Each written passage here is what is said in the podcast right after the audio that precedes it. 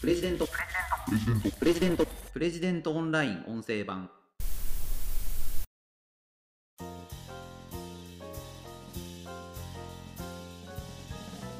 なぜ軍事機密を丸裸にできる衛星がこれだけ飛ぶようになっているのか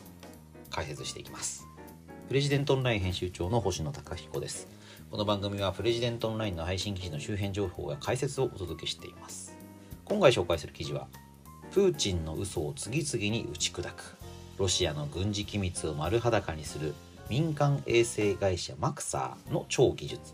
という記事です。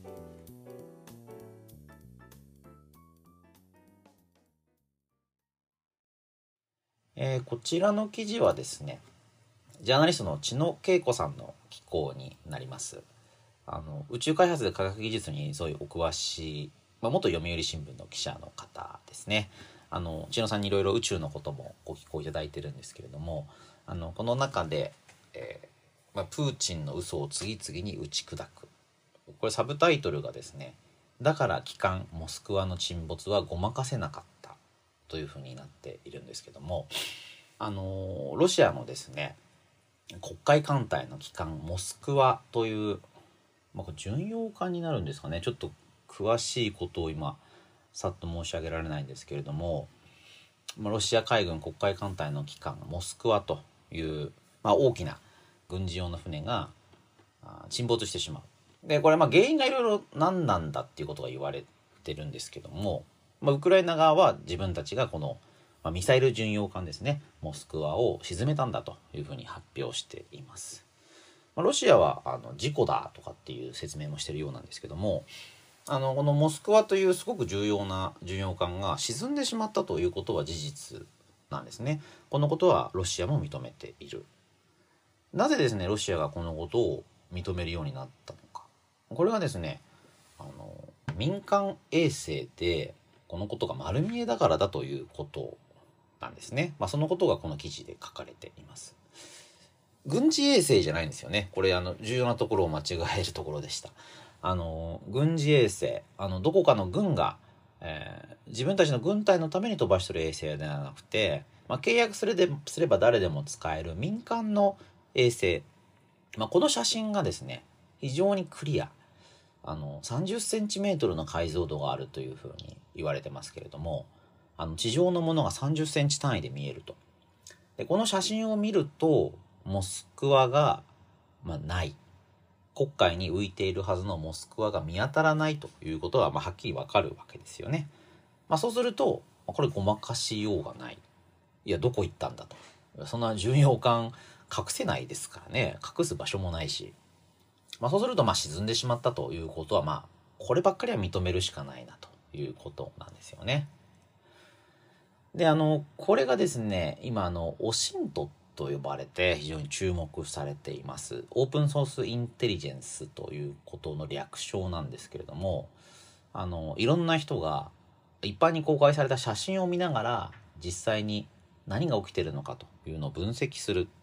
今までであれば、まあ、軍人とかですねそういう訓練された専門家でしかできなかったことが普通の人でもこの写真をまあ見ればですねあこういうことが起きてるんだというのが分かると。そうやって分析するオープンソースあの公開されてる情報からさまざまなことを調べる。これがオシントという方式なんですけども。あの小見出しでもねあのこの記事で Google マップでロシアの軍事施設が丸見えにとなってるんですけどもあの、まあ、その通りですね。Google マップ Google Earth 航空写真が見られるサイトアプリですけれどもこれを使うとあの、まあ、本当にねあの地球を上空から見てるようなことになりますけども、まあ、それからどこがどこで何が起きてるのか例えば、えー、と住宅地は壊してないなんて言っても上から写真航空写真を見ればウクライナの住宅地が大きな被害を受けてるというような丸見えなわけですよね。あのそういった場所にうん、まあ、そういった場所を軍事拠点にしているんだとかですねロシアがいろいろな説明をしてるわけなんですけれどもウクライナの住宅が多く破壊されているということは間違いない事実です。あのこれはつまり写真ではっきり分かっているわけですね。まあ、このことについてロシアがどう説明しているのかロシアの人たちがこういう写真をどれぐらい見ているのかちょっと僕には分かりませんけれどもこれはまあ時間が経てばですね、まあ、隠し通せないことなのかなというふうな気がします昔ですねアメリカが月に行ってないっていう陰謀論がすごく話題になったことがあるんですよね NASA が月に行ったっていう写真をですね、まあ、公開して、まあ、当時衛星中継で月に人が到達するところは、まあ、ずっとテレビで流れてたはずですけれどもそういったものがあってもいや信じられないこういう映像っていうのは、まあ、作り物なんだ映画みたいなもんなんだっていうふうに言ってる人たちがいました。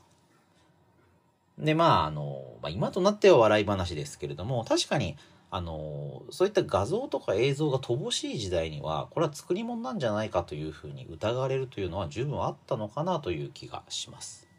一方でですねあのこれだけ大量の写真映像しかもそれが非常に高解像度なものが見られるようになればいやこれは映像なんだこれはあこれは作り物なんだこれはフェイクなんだっていう話はあのなかなか通らないのかなという気がします。プーチン政権はあのフェイクニュースだ西側のフェイクニュースだっていうことをまあ結構言っていてあのこういったものはね確かにあの水かけ論の部分はありますからウクライナが言ってることが全てが正しいということは言い切れないとは思いますが他方でですねあの何が何でもフェイクだというのはやっぱり通らない時代なんだろうなという気がします。これだけスマートフォンが普及して誰もが身の回りのものを高解像度の写真や動画で撮れるようになっています。こういう時代にあれは西側の工作なんだとかですねあれは全て嘘なんだというのはまあやっぱ通らないことかなという気がしますよね。1枚2枚の写真であればそれは作り物なんだというようなことも通用しますけどもまあそれはちょっと難しい時代かなと。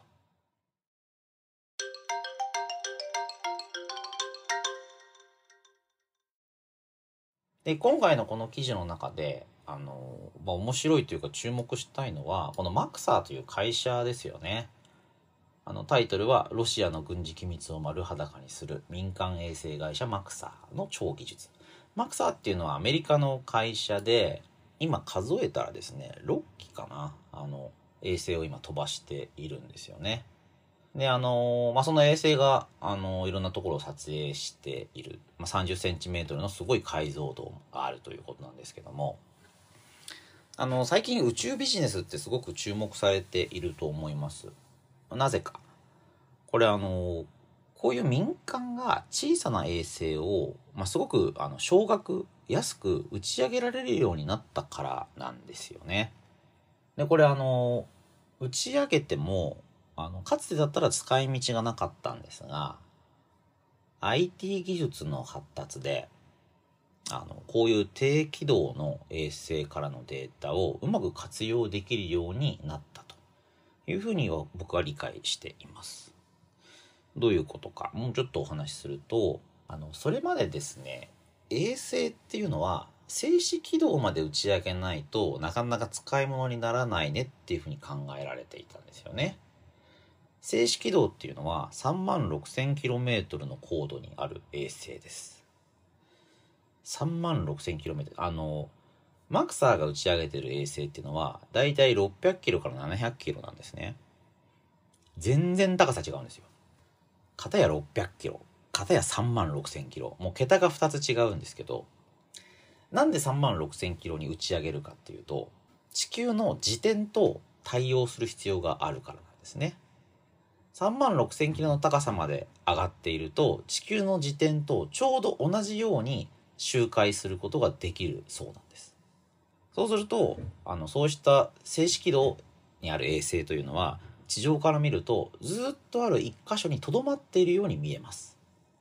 例えば日本の上空にある静止軌道の衛星というのは、日本の上空にずっとあって、日本から見ていてると、ずっと動かない星のように見えるわけですね。一方、このマクサーが打ち上げてるような、あの600キロ、700キロそういった低い軌道の衛星というのは自転とですね関係ないというか地球はこうぐるぐるぐるぐる自転してるんですけれどもそれとはまた別の動きでこの衛星というのもぐるぐるぐるぐる地球の周りを回っているわけです。そのスピードは非常に速い。でこの非常に速い衛星が今どこにあるのか。これ今撮影した場所っていうのは一体どこの写真なのかそういうのが IT 技術で、まあ、パパッと把握できるようになったんですよね。それまでっていうのはそういったもうコンマ何秒みたいな世界のデータをしかも大量のデータをうまく扱うっていうことができなかったわけですけれども今であればそういった衛星を例えば組み合わせてあのこの場所を取るとかここにあ、まあ、移動させるっていうのは難しいんですけども、まあ、そういうことが可能なんですよね。でこの、うん、ワールドビュー3っていうマクサーの自慢の衛星が、まあ、地球の上を、まあ、ほとんどランダムな感じでぐるぐるぐるぐるぐるぐるぐるぐるってこう2日間かけてこう動いているんですよね。同じ場所に戻ってくるのに大体2日かかるそうなんですけどもこのぐるぐるぐるぐるぐるぐるぐるって動いているのが今どこにあってそれがどういう写真なのかというのが簡単にデータで把握できるようになったと。まあ、これがですねあの今宇宙ビジネスが盛り上がっている、まあ、最大の理由なんじゃないかなって僕は受け止めています。だからもうねいろんな人がイーロン・マスクとかもそうですけどポコポコポコポコ衛星を打ち上げていますよね。そこで打ち上げてる衛星というのも非常に小型で小さいものです。静止軌道衛星っていうのはあのもっとでかい自動車みたいな大きさの衛星ですけれどもそんな大きな衛星を3万6,000キロまで打ち上げるっていうのはもう膨大なコストがかかるわけですがあの、まあ、携帯電話ぐらい、まあ、もうちょっと大きいのかな、まあ、ちょっとした箱ぐらいの大きさだそうなんですよね多くの低軌道衛星っていうのは。そういったものであればそういったものを600キロぐらい打ち上げるのであればまあそんなに難しくないということだそうです。でそこにどんどんどんどん打ち上げていってそこからこうわーっといろんな情報が来るわけですけれどもその情報を、まあ、今のパソコンであれば簡単に処理できる。これは昔のパソコンだったらもう画像を読み込むだけですごい時間かかりますよね。あの僕は40歳なんでその昔のパソコンの感じっていうのはまあ思い出せるんですけども画像を読み込むのに上からこうじーっとこう出てくるのを待つみたいなこともありましたよね。あったんです。今の方はちょっと想像できないかもしれないですね。今だったらもう写真なんていうのはもう秒でパパパパパってこう表示されますけれども、まあ、そういった技術が整ったからこそそういったデータを活用できるようになり、まあ、結果として軍事機密も隠し通せなくなっているということなんですよね。まあだから、うん、まあそういう時代の変化っていうのをロシアが、あの、正確に理解できてないのかなっていう気もしますね。まあ本当こういう変化ってこの10年ぐらいで一気に進んだので、10年前の感覚でフェイクだフェイクだっていうふうに言っていても、まあ、まるで通じないということかなという気がします。フェイクニュースっていうのはね、まあ、トランプ以降すごく注目を集めるようになった言葉で、まあ、そう考えると、まあ、10年ってわけではないかもしれないですけれども、まあ、ようやくそういった言葉が広がって今そういった情報工作で使われてるっていうそんな状況なのかなという気がしますね。あのこういったね宇宙や科学技術の情報をこれからもどんどん発信していきたいと思います。あのこういった科学技術が、まあ、戦争のね動向を大きく左右するっていう、まあ、そういう時代になっているんだなというのをひしひしと感じました。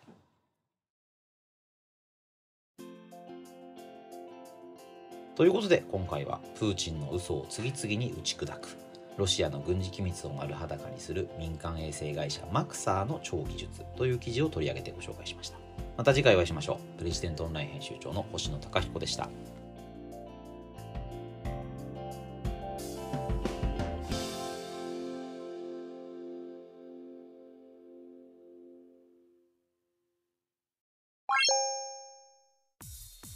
日経新聞長官の厳選ニュースを毎朝コンパクトに聞ける「聞く日経」仕事や生活のハック術を編集部が語り下ろす。ライフハッカー日本版。 Tiny Hack Express。イノベーションを生み出すヒントが見つかる。浜松町イノベーションカルチャーカフェ。情報スキルキャリアアップ。今より一つ上のステージに行くビジネスニュースが聞き放題。オ